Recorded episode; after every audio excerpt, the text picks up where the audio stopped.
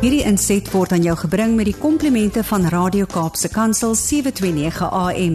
Besoek ons gerus by www.cape pulpit.co.za. Goeiedag luisteraars. Dit is so lekker om weer met u te kan gesels oor boeke. Hierdie keer twee boeke wat Oekraïne as agtergrond het. Die eerste boek se titel is Met my honde 'n Suid-Afrikaner se vlug uit Oekraïne, geskryf deur Kobus Olivier saam met Hilde van Duyk.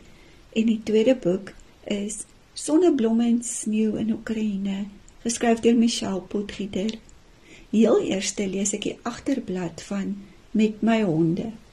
Toe die eerste bomme op Februarie 2022 Kiev aanvlarde skiet, was Kobus Olivier gereed of so het hy gedink. Die Suid-Afrikaner het 4 jaar vroeër na die hoofstad van Oekraïne getrek na hy verlief geraak het op die stad. Toe duisende Russiese troepe op die grens bymekaar kom, het hy agter gesien hier kom moeilikheid. Maar om te vlug was bloot nie 'n opsie nie. Wat sou van sy vier geliefde honde word? En met my honde word die verhaal van Kobus en sy vier brakke vertel. Die angswekkende nagte terwyl bomme om hulle neerreën, die verhaal van onvoorwaardelike liefde tussen mens en dier en hoe jy selfs tydens 'n oorlog soms op die hulp van vreemdelinge kan staatmaak. Elke liewe ontploffing hoor ek. Ek en die honde sit vas in my woonstel. Binne my weet ek, ek gaan een of ander tyd 'n plan moet maak om hier uit te kom. Anders gaan ek hier doodgaan, skryf Kobus. Dan lees ek 'n gedeelte uit bladsy 65 en 66. Ek skrik wakker, nat gesweet. Wat is die nagmerrie waar word? Net die gedagte maak dit ek wil huil. As 'n mesiel vandag ons gebou tref en ons word onderbou om al vasgepen, is al wat ons kan hoop dat die dood vinnig sal kom. Daar moet oral mense onderbou rommel vasgekeer wees En ek weet die land het nie genoeg mannekrag om die mense te bevry nie. Here, bid ek weer. As 'n bom ons tref, laat dit net vinnig wees en laat ons al vyf saamgaan. As dit U wil is, laat een van ons net nie vermink en onderbou rommel vasgekeer wees nie. Laat ons dood net pynloos wees. Ek kyk na die vuurtjies om my wat salig lê en slaap. Besef hulle wat besig is om om ons te gebeur? Besef hulle dat ons lewens nooit weer dieselfde gaan wees nie? Ek glo nie. Die honde kom agter ek is wakker. Hierdie is elke oggend se ding. Ons almal sê eers môre. Ek kan nie anders as om vir hulle te glimlag nie. Kaya kom sit haar koppie in my nek en lê net so terwyl sy my liefkoes. Ollie spring op my en lek my in die gesig. Tikkie en Jessie druk alself tussen ons in om ook 'n soen en 'n vryf te kry. Dit is my enigste vreugde deur die lang dae wat stadig verbysleep. Elke oggend wanneer ek weer voor die venster gaan staan, hoop ek vir 'n oomblik hierdie is alles net 'n nare droom. Miskien is Kiev weer die mooi stad waarop ek verlief geraak het, maar dit is nie. Die soldate is steeds buite my venster. Die masjiengeweer steeds op die sandsak gemonteer met die loop wat in die rigting van Belarus wys. Tot sover met my honde is Suid-Afrikaners se vlug uit Oekraïne geskryf deur Kobus Olivier saam met Hilde van Duyk en in die middel is daar pragtige foto's. Dis 'n lieflike boek, 'n aangrypende en hartroerende boek skaf dit gerus aan. Dan die volgende boek, Michelle Potgieter se Sonneblomme en sneeu in Oekraïne. Ek lees wat op die agterblad staan. Okker Potgieter was 'n briljante regsgeleerde.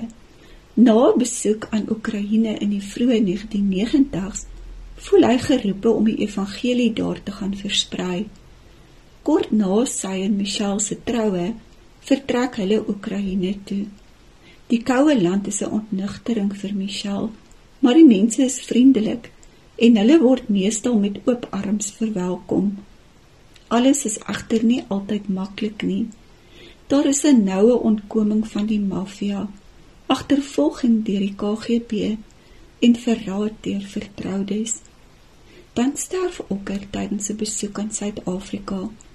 Michelle moet besluit of sy terug gaan Oekraïne toe, waar 'n oorlog dreig, en of sy in Suid-Afrika by haar mense bly. Sonneblomme en sneeu is 'n opwindende, aangrypende ware verhaal vol moed verraad, maar ook liefde. Liefde vir God, vir die mense van die Oekraïne, maar ook die liefde tussen Michelle Okkert en hul kinders. Ek lees op bladsy 142. Die Here het my geantwoord. Diep in my hart het ek sy stem gehoor. Michelle, onthou jy daardie aand? sien jy my raak? Ek was daar by jou in die donkerte in die koue kelder was ek langs jou. Ek het julle vasgehou. Ek is altyd by jou. Ek sal jou nooit begewe en jou nooit verlaat nie. Ek was daar. Nie 'n haar het van jou kop geval nie. En al was jy so naby aan die dood, al was die wapen se loop teen jou kop gedruk, was ek daar. Dit was ek wat jou beskerm het. Ek hou jou en jou gesin in die holte van my hand vas. Niks gebeur met julle as dit nie binne my wil is nie, want julle is myne. Onthou die verbond. Kom as jy bang vir 'n mens wat net jou liggaam kan doodmaak, maar niks aan jou gees kan doen nie. Ek was 'n duisend aande by jou in Rennie. En daardie aand was ek nog nader aan jou en jou gesin as al die ander aande. Die Here het vir my Psalm 91 gegee en ek het geen twyfel of angs meer gehad nie. Here, nou neem ek U op U woord. Ek gaan elke woord glo wat U sê. U sal my nie teleurstel nie. Ek gaan op U vertrou en glo wat U hier skryf woord vir woord. Ek gaan dit my eie maak. As U dit sê, glo ek U. Ek sluit vandag 'n ooreenkoms met U, Here.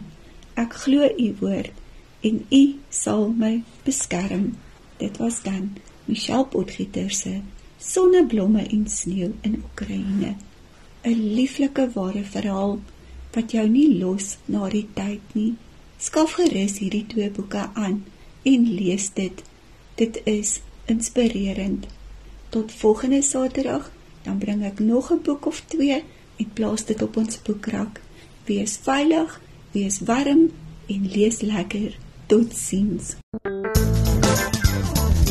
Hierdie inset was aan jou gebring met die komplimente van Radio Kaapse Kansel 729 AM. Besoek ons gerus by www.cape pulpit.co.za.